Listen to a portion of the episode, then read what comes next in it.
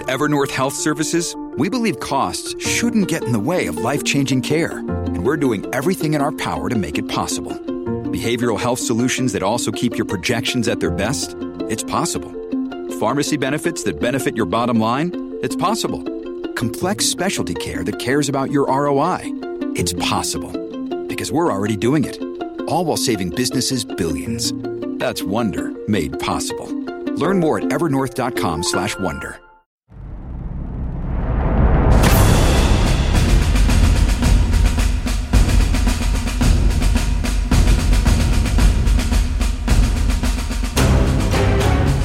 Hello and welcome to Battleground Ukraine with me, Saul David, and Patrick Bishop. Lots of interesting elements in the mix this week, all adding to the sense of drama and the feeling that the conflict is reaching a tipping point. The summer has now arrived in Ukraine, so it's reasonable to assume that the tempo of fighting could rise significantly any day now. We've been seeing some very interesting developments in theatre, uh, particularly around Bakhmut where there's been some verified reports, including some striking imagery of Russian regular army units running away and leaving the Russian flanks exposed. There have also been more missile and uh, drone strikes on Kiev and elsewhere. All this as President Zelensky toured France and Britain to secure new supplies of weapons and ammunition. But let's start with the desertions. They seem pretty striking to me, Saul, those pictures of infantrymen legging it and being cut down by artillery fire in the process. Yes, indeed. There does seem to have been a worrying crumbling of discipline among the Russian regular troops, uh, relinquishing hard won gains in Bakhmut. And their performance has, has produced, needless to say, the expected torrent of expletive laden fury from Wagner boss Yevgeny Prigozhin, whose men have been doing most of the dying in the attempt to take the city. Now, the intelligence briefing by Western officials that we've just attended says that the desertions are a trickle, not a flood, but are significant all the same, and evidence of fundamental morale problems. It's interesting, isn't it, Patrick? If this is an indication of what's going on around Bakhmut, where admittedly the worst casualties have been taken in recent months, I think it is perfectly reasonable to assume that there is a, an overall problem with morale. We've, we've been speculating about this for a long time. And of course, the, the hint, I think that there's going to be real trouble if the Ukrainians make a serious breakthrough in the upcoming offensive. Yeah, I don't think it's speculation, is it? We've had plenty of video evidence circulating among uh, the Russian troops themselves to show that morale is pretty much at rock bottom. And I don't think it would necessarily take that much for alarm and despondency to spread further. That's why I wonder whether it's actually such a good idea to shoot down uh, soldiers when they're retreating. I'm thinking back to the, I've seen this in, in practice in the Falklands where, you know, the Argentinian troops started breaking and running and, and artillery fire was called down on them, but very quickly stopped for that reason you know, the, the thinking being, well, let them get back to base and say, you know, let's pack it in, chaps, uh, rather than, you know, risk putting some fight back in them. by when they see their comrades being shot down, same thing happened in Basra in the uh, second Gulf War when the, the Brits more or less uh, on the point of taking the city, southern city of Basra in Iraq. And the thinking was actually, let's not surround it. Let's leave uh, the rear open. So if they do decide to call it a day, they've got a way out without getting killed. It avoids us having to get into a big fight. So, yeah, I mean, I, th- I think there should be some serious uh, thinking about what happens when you get into a situation where troops, enemy troops, do start deciding that uh, they've had enough. Now, the Prigozhin thing is interesting, isn't it, as well, Saul? I mean, you know, he's featured very much in all our recent episodes. And it seems to me that it really has, it's no longer just sort of rhetoric. It's now getting to the point where he's directly attacking Putin. And it seems that he's, he's actually now stuck in eastern Ukraine. He can't go back to Russia for fear of assassination. Yeah, it's interesting to know what's going on here, isn't it, Patrick? I mean, they both uh, know each other from a long time back in St. Petersburg. Obviously, they took different paths. Prigozhin jailed for nine years and allegedly sexually abused by his fellow prisoners, uh, you know, similar to what is said to have happened to Saddam Hussein. His survival, of course, depends on his usefulness, and he is still useful. So I'm not entirely convinced he will be assassinated if he goes back. But at the same time, he's staying close to uh, his main power base, which are, of course, his troops. Yes, a kind of fascinating symbiosis uh, between the two. As you say, they took different paths, but they both had to be extremely ruthless to get where they are, and they are both survivors. So, yeah, I think the story's got a way to run. Uh, what about these missile strikes then, Saul? Uh, for once, the Russians seem to have actually been aiming at a military target and appear to have had some success. Yes, after all that attempt to destroy energy infrastructure and failing, uh, another thing that was pointed out actually in our briefing by Western officials this week, uh, they do seem to have had a little bit of success. Uh, one strike by 21 Iranian supplied Shahed drones on the city of Khmelnytskyi in West Ukraine apparently hit a facility that was said to be storing missiles and ammunition and caused an enormous mushroom cloud explosion. So that's obviously a setback for the Ukrainians. And there's also this interesting report on another mass attack on Kiev by these incredibly quick hypersonic missiles supposed to be impossible to shoot down. And in that attack, a US supplied Patriot surface to air missile system seems to have been damaged. I mean, that, that's been acknowledged by uh, US sources. But here's an interesting thing. The Russians said it had been destroyed. And the latest we're hearing from the CNN, which uh, cites three US officials, is that actually it's still operational. And I think the implication here is that if it was damaged, it was probably damaged by debris from a missile that had been knocked out of the sky rather than an actual missile explosion, which of course would have, you know, probably taken it out completely. So it's a mixed picture, isn't it, Saul? I mean, you've got, you know, some Russian success possibly doing, you know, some significant damage to their to their munition supplies. But on the other hand, you've got these reports that two Russian fast jets and two helicopters were shot down inside Russia, just over the border in the Bryansk region. And that, as you know, the Western intelligence briefing we got also pointed out poses significant problems for the Russians as that area, that air, airspace, uh, is used uh, to launch missiles from over the border into Ukraine. Yeah, exactly right. And and the other thing to bear in mind, actually, Patrick, from the reports of the last few days, that these mass missile attacks against, as you say, military targets, or at least in theory against military targets, is they're not having much effect. Multiple missiles were fired, as I say, in the last few days, and almost all of them seem to have been shot down. So either by Patriots or, or by other systems that uh, NATO supplied, possibly even by the Ukrainians' old Soviet uh, style kit. But nevertheless, very little seems to be getting through now. And of course, this must be intensely frustrating for the Russians because they are gradually, slowly but surely depleting their ballistic kit.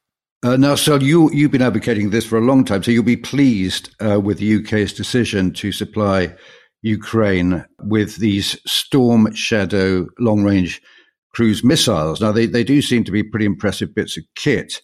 We had a, uh, a comment from a retired US Army colonel called uh, Gian Gentile, who did a couple of tours in Iraq, and he's now director of a, or associate director rather, of a think tank, the Rand Arroyo Center in America.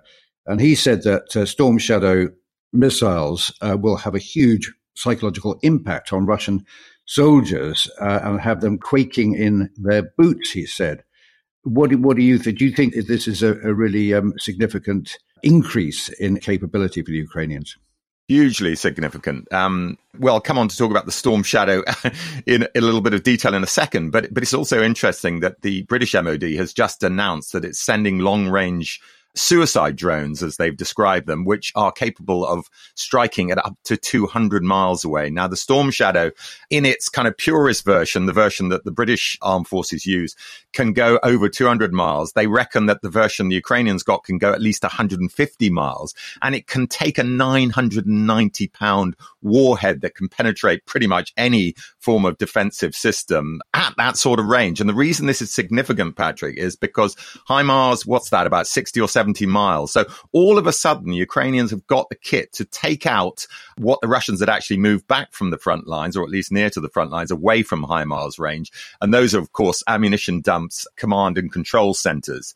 And the reason this is so important now before the counteroffensive is because we're now in what's called the shaping phase, which is you're prepping for the counteroffensive. And this is the point at which you want to start taking out strategic targets of the type I've just mentioned. And already these storm shadows we know have been used within Ukraine's borders.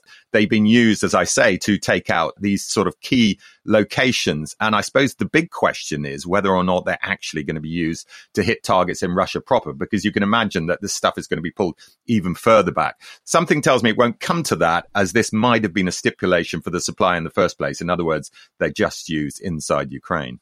Yeah, okay. Well, that, that all brings us to what the counteroffensive will look like. And again, we'll turn to the um, Western intelligence briefing we got.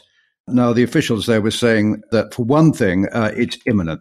All the kind of body language, all the kind of uh, indications we got without being absolutely spelt out was that it's it's sort of any day or any week at the longest now. The new force that the international coalition has equipped and trained is almost ready to go. And the, the speculation is that, like I say, it's going to be very soon. Now, the question is what, how they will actually go about it. Now, one of the things that emerged is that although the assessment was that the Russians have actually done a reasonably good job of building very strong defensive lines, possibly impenetrable if the worst comes to the worst.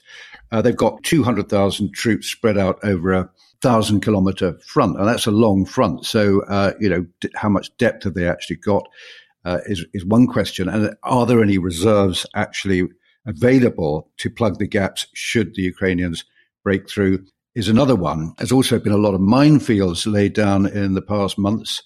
Um, that would be uh, just as an aside. That would be a, a worry for the future because uh, the Russians have a tendency to scatter mines around willy nilly without mapping them properly. And we saw that in Afghanistan, where they were still blowing people's legs off uh, 20 or more years after they pulled out. However, despite all that, all those months of preparations and the job they've done thus far, I'm optimistic that a big breakthrough is still on the cards and uh, one that could lead to a general collapse, given the underlying lack of real motivation on the Russian side, plus their proven failings in organization, etc. How are you feeling today, Saul? Yeah, I'm feeling pretty optimistic too. There was a, an interesting piece by Hamish de Bretton, who uh, later became the kind of biological warfare uh, chief in the British Armed Forces. But before that, he was a tank commander and he knows the Challenger 2 and he feels it's going to go through Russian defenses like a knife through butter, presumably with the Abrams uh, and the Leopards alongside. But it's interesting, this briefing, this intelligence briefing, they seem to be trying to play down expectations for big battlefield success. They're managing expectations uh, and they are thinking that the benefits will be more in political terms than material or military. Um, it, it's a bit of a contradiction in terms as far as I'm concerned, but as I say, they're managing expectations. So what do they mean by political? Well, they don't think there's going to be a ravaging of Russian lines of defense, as they put it, and a rapid advance towards the Sea of Azov. I'm not so sure, but that's their belief.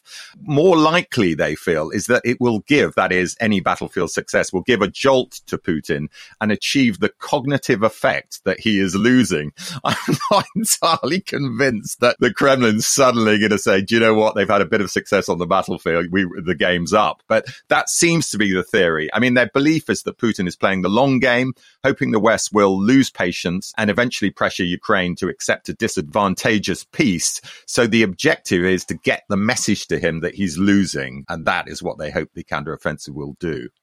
Well, as we used to say when I was a reporter at ITN, at the end of a piece to camera, only one thing is certain only time will tell. So we'll leave it there. Uh, we'll be back after the break with listeners' questions. Lots of fun ones this week. Do join us.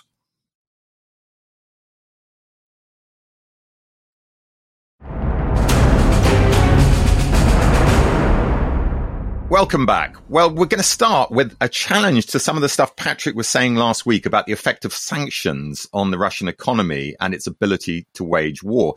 And frankly, both Patrick and I, as he will explain in a minute, are delighted to have received these messages. Uh, one in particular from Jeremy King, who lives in Norway, where he works in the oil and gas industry. And he writes, I love the podcast, but must take issue with the assertions made by Patrick in today's episode, which repeats the myths that the Russian economy is weathering the current crisis without difficulty. Professor Sonnenfeld from Yale has given several interviews which deal quite effectively with these myths. So what Jeremy says is, uh, or you know, quoting I suppose Professor Sonnenfeld, is that uh, although it's got uh, other natural resources, Russia essentially lives off oil and gas, and that these revenues have dropped precipitously since February 2022. Uh, and then he goes on to quote some of the um, statistics, particularly the kind of uh, benchmark one, I suppose, which is the barrel price of both oil and gas, which has really fallen off a cliff. Um, we've had several other messages from people pointing out uh, the counter view. This is one from Paul from Illinois, who uh, breaks down how the uh, revenues have declined. And basically, the, the costs of, of production have, have, gone up enormously and delivery. So, although the output might look pretty much unchanged, the fact is the revenue they're getting from it uh, has slumped. And he also makes the point about the figures that are quoted. Uh, the, the ones that are usually referenced are from the IMF and the World Bank, but they're unverifiable. They actually are supplied by the Russians themselves, who don't have any interest in actually giving true figures.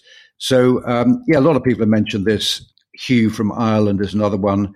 Now, just in reference to, to where my information came from, it was it was mainly from journalistic sources, and it, it did make me reflect on the different ways that academics and journalists go about providing information. So that the problem is with journalism that it's always got to say something new. It abhors status. So to get the truth, I think you have to dig uh, more into academic sources which don't operate under the same imperative to provide some sort of novelty. So yeah, I think glad to, to, to be corrected there. And let's hope that uh, it's the academics and not the journalists who are right. Yeah, and just a broad point to make here, Patrick, is that we both welcome this correction uh, for the very obvious reason that it shows that the Russian economy is not weathering the sanctions regime and the fact that its main market in Europe has now been cut off. It's selling stuff elsewhere, but not at the same price. So it is suffering. And we hope that along with any anticipated gains by the Ukrainians soon is going to make a big difference in the war. There was a very nice um, message in response to our interview with Mark Neville a while ago, uh, and this is from Andrew Errington. Well done, Saul and Patrick. That was the most enlightening talk with Mark Neville. Totally brilliant and moving. I don't have a drop of Ukrainian blood, but as a Briton, I feel an obligation to this beleaguered country. I always wonder what I should do to help. I have just donated to Postcode Ukraine. That, of course, is Mark's charity, as I have to other charities connected to this war in Ukraine. I really hope that Mark Neville's interview can get out to the widest possible audience. More importantly, I hope his message can get to those onlookers currently on the wrong side of history. Uh, and we all agree with that. Thank you so much, Andrew. Yeah, we've had several like that. Uh, just a quick one from Alex here, who's wondering if we've got any insights into what's happening with Kadyrov. Uh, that's Ramzan Kadyrov of Chechnya, and he's what he calls his TikTok army. He was saying he's very visible and vocal earlier in the war, but seems to have gone quiet. He says there have been rumors about his health, etc., and he looks uh, different over the last few months than he had previously. He wondered if we had any concrete information. Well, I've done a bit of digging on this, and unfortunately, the short answer is that uh, Ramzan Kadyrov doesn't seem to be going anywhere. I've just read an article on the Carnegie Endowment for International Peace by Vadim Dubnov, and he says that the uh, stories of kidney problems were actually probably fake news put out by an emigre rival of Kadyrov and that the relationship that's been established between Kadyrov and Putin is working pretty well for both of them, despite the fact that Kadyrov has been making critical noises about the uh, the Russian conduct of the war. So, at least for the time being, uh, the, the situation seems to be fairly stable, and that's evidenced by the fact that Kadyrov's son Ahmad, 17 year old son and presumably successor, was received uh, in the Kremlin by Putin only a couple of months ago in March, and that's been taken as confirmation that the dynasty's rule in Chechnya is secure, at least for the time being. So no change there, sadly. Interesting, though, Patrick, that this uh, planned takeover from Wagner in Bakhmut by Kadyrov's men has not taken place, has it? I mean, remember we reported Kadyrov's boast that he would take the city within a matter of hours of taking over. Well, that doesn't seem to have happened. And just one quick thing to add on the Prigozhin front, actually, because this is a bit more of a development we spoke about the gains that the Ukrainians were making on the flanks. But at the same time, Prigozhin is saying that the Russian Ministry of Defense is actually lying about the setbacks and claiming that actually it is still making ground when it apparently it is not. So this ongoing feud continues. But one thing we are reasonably clear about is that Kadyrov and Prigozhin are aligned together against the MOD. Okay, just a quick one again from uh, George, who asks Are foreign fighters still at play in the Ukrainian side? I won't read the rest of the question, but just refer him to the big interview this week with Richard Lofthouse, a academic turned journalist who's recently come back from Ukraine, in which he talks about his meeting uh, with a Georgian unit, uh, which has been operating there since 2014, I believe, and sheds a lot of light on that subject. Yeah, just to give a couple of quick details, uh, the Georgian National Legion uh, started out about 100 strong. It's now got 2,000 fighters, all used in special operations. And of that number, Patrick, 1,000, as we heard from Richard's interview uh, with the boss of the Georgian National Legion, 1,000, 50% are foreigners, including 35 Brits. So pretty remarkable, actually. And they're going on behind the lines missions, uh, stuff we really don't hear about. And probably we're going to have to wait for the end of the war to really discover what they were up to. But according to Richard, you know, the boss is a legend. Mamuka, as he's called, is a legend in his lifetime. So it'll be interesting to hear more about that at some point. Now, Brian from Texas asks an interesting historical question. Uh, he's wondering what happens if Ukraine does succeed in actually driving Russia out from all its territory and uh, speculates that this, this might put us into a situation that would leave Russia being in a similar posture to Germany in the 1920s and 1930s, i.e., post the Versailles uh, settlement. Well, thanks for that. The difference, I would say, is that Russia is already in its super nationalist phase and it's already got its Hitler figure in Putin. Uh, the Versailles Treaty applied to a very different Germany. It was an emerging parliamentary democracy, which was a new experience for Germany.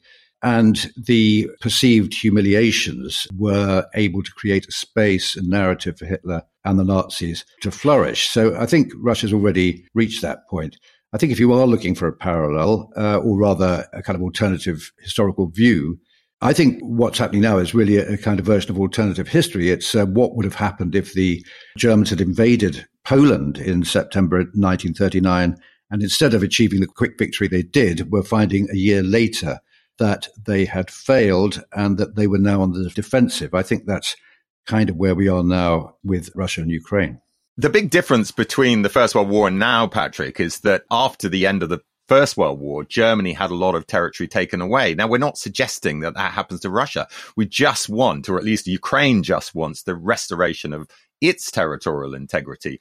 Now, the question of reparations is an interesting one, and there's it's absolutely justifiable that Russia should help to repay for the repair of the damage it's done. That doesn't mean that Russia needs to be brought to its knees economically, and, and possibly some balance needs to be struck there. But I don't see the uh, situation as comparable, frankly. And I agree with you. Uh, Russia's already in this super nationalist state. Okay, um, a little bit surprisingly to me, we've had a lot of responses to the password uh, question we had last week, which was, of course, how do the Ukrainians distinguish themselves from the Russians on the battlefield? Yeah, we've had uh, questions from Richard in East Yorkshire, a question from Brett, a long-time listener writing from Lviv, Daniel Middleberg from Washington, USA, Paul Schotzberger etc., etc. Well, we've had some really interesting clarification on this from Askold Krushelnycky and his wife Irina Chalupa, old friends of the podcast, and they illuminated us about what the situation is in Ukraine. This is, of course, about challenges and countersigns.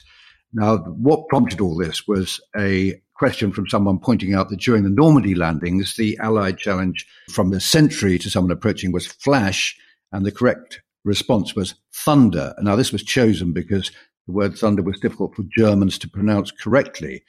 And Askold writes, the Ukrainian military and other government personnel change their code words at least twice a day, and they're circulated to military and other government personnel by an encrypted system. Just as in the way of D-Day's thunderstorm countersign was difficult for Germans to pronounce, Ukrainians also sometimes test suspect people they think might be Russians trying to pass themselves off as Ukrainians by asking them to say the Ukrainian word for a type of round bread loaf, which is called paliantsia. Now, Ukrainians, uh, including those who mainly speak Russian, pronounce that palyanetsia, while Russians mangle the Ukrainian soft oo sounds like the word English word murmur. The Russians don't have a letter with the Ukrainian ts sound. and pronounce the Ukrainian ya as ah. So they this comes out as palyanitsa. So this test word has become so widespread that even Wikipedia now has a little section about it. Uh, Askold also sent a little audio clip of his wife Irina giving us the distinctions. Irina, you remember, we kicked our series off many months ago, but we haven't been able to stitch this in. But thanks anyway, uh, for that. Okay, good question from Simon uh, at Cowes on the Isle of Wight. Uh, as I write this on Friday, May the 12th, do you think that the much anticipated Ukrainian counteroffensive has in essence already started? Recent by Bakhmut standards, significant territorial gains by the Ukrainians, increased drone activity above the Black Sea Fleet, and a spike in partisan attacks lead me to believe that, much like a boxer, the Ukrainian armed forces landing weakening jabs to the head and body before the flurry of harder punches occurs. Well, it's a nice metaphor, Simon. Thank you for that. But as I've already mentioned on this episode, I think what's happening now is the shaping phase. Now, you could say this is just semantics. Uh, you know, this is a, you know, this is the early bit of the counteroffensive but I think there is an important distinction. When you go, you go. And I think when they do go, it'll be pretty obvious that, it, that it's happening, much like it was at Kharkiv in 2022 and also at Kherson. What seems to be happening is they're prepping. So they're destroying ammo dumps, command centers, and that's where the storm shadow comes into play. But also, I think they're fixing the Russians at Bakhmut. And what do I mean by fixing? Well, they're drawing more and more reserves in there uh, and therefore weakening the Russians elsewhere. And it's interesting that even this week, another four battalions were assigned to the Bakhmut front to try and stem the advances that the Ukrainians are making on the flanks. So it may seem like we're, we're kind of being a bit petty about this, but I don't think the actual counteroffensive has begun yet. We've got a query here from Chris, who's asking about the geographical dimensions of Ukraine. We all know Ukraine is very, very big. And he's asking for a bit of uh, comparison in scale he's saying that when you read these news reports, it's quite difficult to visualize what they actually mean in terms of distance, the size of the locations that are being fought over, and all the rest of it. And uh, he says, you know, it's easy to think that Russian troops attacking Kherson are practically knocking on the door of Kiev. How big is Kherson really? How does it relate to, say, a British city? Well, yeah, I mean, it's, it's an interesting thought, isn't it? You really when you're reading the news reports, you really need to have a map out in front of you at all times. But just to give you some idea, the distance from Kiev to Kherson is 650 kilometers. So that's about 400 miles. So the same distance as London is from Edinburgh. Kherson itself is about 280, 290,000 or was before the war. So the same size as say Southampton or Newcastle on Tyne. Yeah, it's important to remember, Patrick, that Ukraine is actually the biggest country that's entirely in Europe. So, of course, we're not including Russia in that. How big? Well, 603,000 square kilometers. And by comparison, the UK is 244,000 square kilometers. Ukraine extends for over a thousand and three hundred kilometers from east to west and almost a thousand from north to south. So it's a massive area, two times bigger than Italy, four times bigger than Greece, and for our Dutch listeners, 14 times bigger than the Netherlands. And in fact, inter- and here's another interesting fact. One of the points is considered to be the geographical center of Europe, and that's located near the Delovo village in the Zakarpattia region of Ukraine. Hope that clears things up for you, Chris.